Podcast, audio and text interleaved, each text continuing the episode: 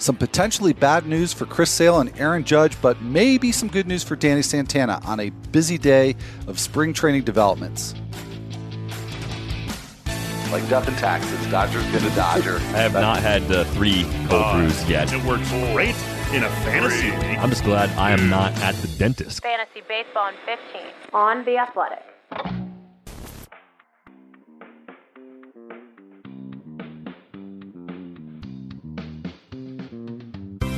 Welcome to Fantasy Baseball in 15 for Thursday, March 5th. Al Melchior here with Derek Van Riper. And, uh, you know, when we started this show about a month ago, DVR, it was all Mookie Betts all the time. I feel like this has turned into the Chris Sale show. Uh, we have a, an update slash not update. so uh, Chris Sale, the, he did go for the MRI. Those results were checked out by uh, Dr. James Andrews. Now he's going for another opinion, and yet we do have a report from the Athletics Ken Rosenthal that whatever is in that MRI suggests that Chris Sale is probably not going to undergo Tommy John surgery. So it feels a bit cryptic to me, but what do you make out of all this? And do we need to update our uh, assessment of, of Sale's value from the discussion we had just one day ago? Yeah, just looking at that Ken Rosenthal tweet, not expected to undergo Tommy John surgery at this point. So if we think about what that could mean, to me, that suggests that there is some sort of damage to the UCL. We know a lot of pitchers have small tears, like grade one sorts of tears in their elbows and they can actually pitch through it for years. I think Masahiro Tanaka is always the first example that sort of comes to my mind. So it, it doesn't seem like he's out of the woods in the long run whatsoever. And I think it just complicates what we are supposed to do with him as fantasy players. And we talked about the terrible position the Red Sox are in, you know, trying to cover the, any innings that Sale misses this season. But if you were drafting today, where do you take Chris Sale with the concern that there is some kind of injury lingering there, but he's not going under the knife right now? I mean, it's one of these situations, uh, and uh, Michael Beller and I talked about uh, the, the situation with Blake Snell uh, a few episodes ago, and we were we were pretty much in agreement that we could just see ourselves kind of sitting there and letting somebody else take the chance on Blake Snell, even though it's again nothing that's you know looks especially serious right now. So it's kind of the same thing with Chris Sale that you know his ADP is still right around ten or eleven among starting pitchers, but would I take him with the twentieth? Yeah, is the twentieth pitcher off the board, the thirtieth pitcher off the board, with the idea that maybe he misses half the season or more? I mean, we really don't know, but it seems like that's within the realm of possibility. I I can't even imagine what the discount is that I would need to have on him. I think probably outside the top 30. Yeah, I think top 30 among pitchers is definitely a group that I would take everybody in my top 30 over Chris Sale right now, if, if we're looking at it that way. Uh, if you look at just recent ADPs, and I'm talking about the handful of drafts that have been completed since March 1st, the 30th pitcher off the board is right around the back of the top 100 overall. So if we're talking about a 12 team mixed league, that would put Chris Sale outside the first eight rounds. So you would need maybe that much of a discount before you start to even think about it. And even then, you know, are you really going to pass up on Sonny Gray or Mike Soroka or maybe taking your first closer if you don't have a closer yet, taking Taylor Rogers in that spot? Are you going to pass over all those guys to take a chance on Chris Sale giving you most of a season, you know, knowing what we know right now. And honestly, I can't see myself doing that. So I think I probably I'm going deeper. Um, but I know for sure I'm not taking him before then. And yeah, probably. I mean, you know, when you put it in the measurement of rounds, that was really helpful because I'm thinking, nah, I can't see doing that in round eight. Maybe like round ten. So I do think I would wait a little longer. I mean, Shohei Ohtani's ADP in these March drafts, and again, we're only talking about 20 drafts, is 122. So he's the 45th pitcher, and he can be used as a utility player mm-hmm. in this time where he's not available as a pitcher to begin the season. So you at least have that to fall back on with Ohtani. I think that's probably a tipping point for me. If Sale's still hanging around at that point in the draft, depending on the roster I've built so far, if I feel really good about the core that I have, if I haven't taken a lot of risk yet, maybe then I would do it. But that's again in a 12 team league. That's after round 10 before I'm willing to actually make that commitment. Yeah, no, I think uh, you know I'm certainly in agreement there, and I would guess that a lot of people are. And you know, we'll we should know more later on Thursday uh, as to the specifics of Sale's injury and the timetable. So we could revise this whole discussion again on on the next episode. But as of right now, I'm I'm with you on on that. Uh, and you know, since we've already boomeranged back to Chris Sale Chris Sale news, let's do the same with Aaron Judge because he's a recurring topic here. Uh, he is undergoing more tests now. He is dealing with some pectoral discomfort. So we've got quite a bit of um, uh, ambiguity with both of these players. Uh, we could expect the, or not expect the worst necessarily, but imagine the worst. So, who are you worried about more, or to put a different way, DVR, who would you discount more at this point, Sale or Aaron Judge? I would discount Sale more than Judge. Um, I think because it's an arm injury for a pitcher, that's just the biggest red flag of all for me on the injury front. Aaron Judge has a pretty wide range in terms of where he's been selected in drafts over the last few days. Just to the NFBC leagues I was referring to before, the earliest he's been taken is pick 26. The latest Aaron Judge has been taken is pick 126. I'm absolutely in at that low end pick at 126. I think you got to be closer to pick 70 or pick 80. Uh, the question is, you know, if they're looking at him for pectoral discomfort, are they looking for some kind of tear of the pectoral muscle? What kind of timetable would he be facing if there is in fact a tear, kind of thinking through the most likely outcomes with his injury doesn't scare me quite as much as the doesn't need Tommy John surgery at this time sort of designation that we have on Sale. So there's absolutely risk there with Judge. Uh, of the two, I'm much more likely to draft Judge at the discounted price than I am to draft Sale right now. All right. Well, let's stay on the uh, the injury uh, track here, but with a couple of maladies that that don't seem anywhere near as serious. Uh, uh, potentially, uh, maybe worst case scenario, it's it's not as bad as Sailor Judge. And I'm talking about Yordan Alvarez and AJ Puk. Uh, Alvarez is going to sit for three or four days. Both of his knees are sore. Uh, AJ Puk has been uh, diagnosed with a mild shoulder strain. So things that maybe just delay these players returning to spring training by a, a, matter of days, but also seems like the sort of thing that maybe winds up being worse. So I'll offer you the same comparison here. You compared Sale versus Judge. How about Alvarez versus Puk? Which one has you more concerned?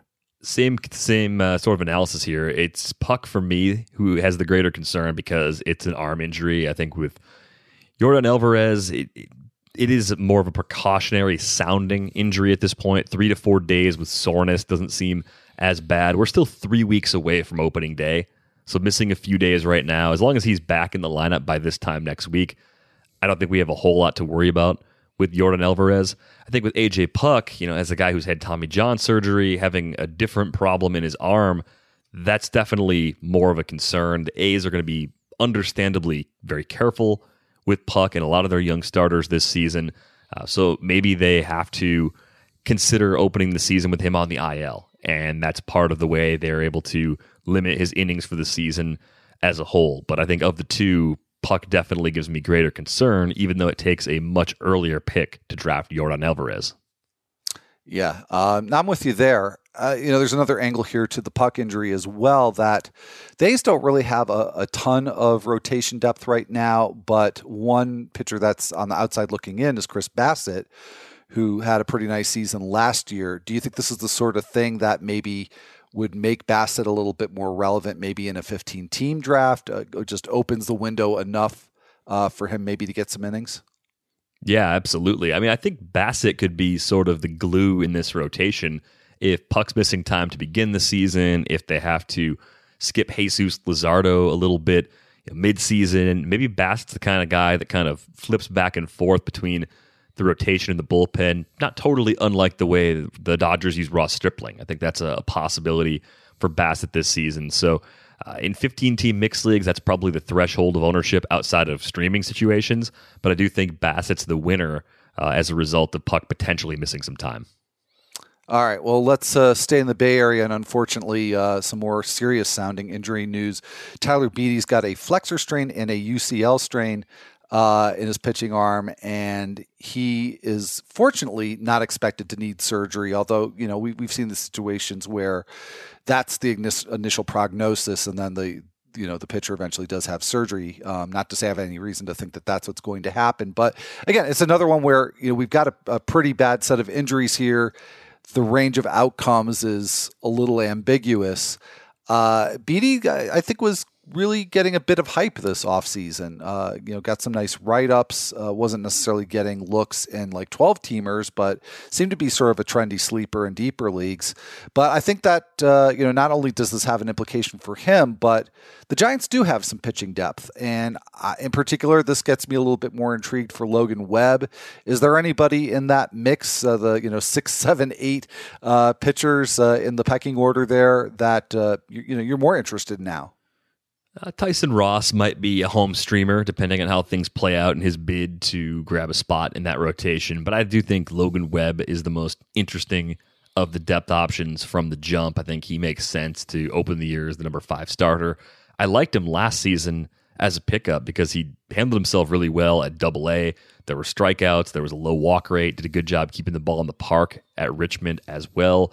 Uh, so I think there is something there with Logan Webb, probably more for 15 team mixed leagues and deeper uh, NL only formats, especially. He's good sort of reserve pick or, or dollar day sort of consideration.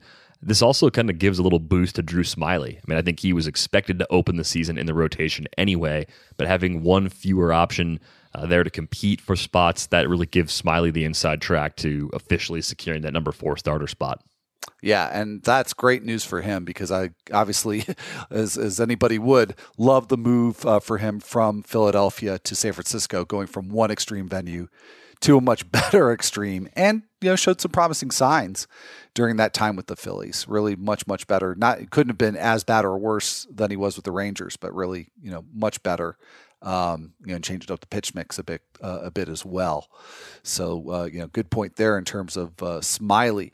And know, let's talk about some good news because this is a lot of kind of down, you know, news, bummer news about uh, a bunch of players. But Danny Santana is somebody who I've been looking for a reason to be reassured. And it isn't just about playing time for him. I mean, he had a very up and down season, particularly down towards the last couple of months of the season. But it doesn't look like at least his playing time is going to be secured. He is going to get most of the playing time in center field, at least initially in the in the regular season. So good news for him. Probably not such good news for Nick Solak, who was basically getting a tryout to be the regular center fielder. So does this change uh, the stock uh, in terms of uh, either Santana or uh, Solak? Yeah, it maybe stabilizes Santana a little bit. I think for a player who showed a lot of power and speed last year, he's still a guy that people look at with a lot of skepticism because the strikeout rate was just a tick below 30%. And he's really never been great at drawing walks. Uh, for his career, he's under a 5% walk rate over parts of, of six seasons now in the big leagues. So I think it's a small bump up for Santana. I think Solak playing center field during spring training was more of a can he do this in the season if we need him to? Let's make you know the regular season opportunity he gets there uh, something he's already done before. Let's let's not like let that be the first time he's played the position in a big league game. So I, I, think that was probably more in line with what they were thinking with Nick Solak. He can move around to multiple infield spots. I think Solak versus Rougned Odor is kind of a, a job battle that if it's not actively taking place right now, it's going to passively occur over the first month or so of the season where if Odor is struggling in a big way and just whiffing uncontrollably and not producing enough, I think Solak could end up being the primary second baseman in Texas and Odor could be the odd man out. I would actually put that at about a 75% chance. I just, unless Odor somehow pulls it together in a way that he hasn't pulled it together in any of the last three seasons, um, I don't see how he would be able to withstand that challenge. Yeah, I mean, it's a more natural position for Nick Solak. I think uh, his arm is kind of average, so you don't really want to put him in the outfield. Second base is where he'd profile best anyway. Uh, so that's where I kind of see him fitting in. Maybe they move him around a lot to begin the season, and you know, in leagues that have low thresholds for qualifying at new positions during the season, Solak might be able to pick up two or three positions, even though he begins the season as a utility only option in a lot of leagues. Well, that'll be a fun one to watch, and that'll obviously be beyond uh, spring training. Uh, let's go on to our featured read of the day. This one from Eno Sarris. He's going to pop up here, you know, more than just once in a while because everything he puts out is uh, is terrific. And the latest one, this one was really uh, particularly interesting for me, DVR, is what's more important for a pitcher, command or stuff? And I feel like I'm constantly championing the pitchers who have command, not necessarily the stuff, because I just think that uh, you know the Zach Davies type, uh, the Chase Anderson type. Chase Anderson was actually somebody who was featured in Eno's piece. I just think that they get sold short, and you know, yeah, they're not going to have the value of uh, you know a Noah Syndergaard, but uh, you know they they can be a bargain. They can you know be somebody that can give you value for very little cost. So I was glad to see uh, Eno kind of uh, take take the mantle uh, for that argument. And it's just a really interesting piece with uh, some some really thoughtful research in there. Have you had a chance to check that out? Yeah, I've talked to him about the piece a little bit actually uh, on the Rates and Barrels podcast and over the weekend while I was at First Pitch Florida. And uh, one of the key things for me is slider command. He writes about that in the piece. There's a really interesting table in there with some names that you wouldn't necessarily expect to be as high on that list as they are. So some potential deep sleepers in Eno's article.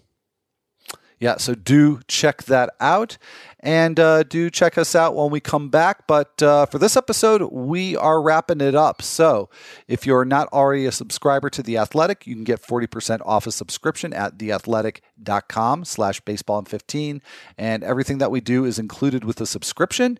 If you're enjoying this podcast on a platform that allows you to leave a rating and a review, we would greatly appreciate it if you took the time to do that. So for Derek Van Riper, I'm Al Melchior. We will be back with more Fantasy Baseball 15 on Friday.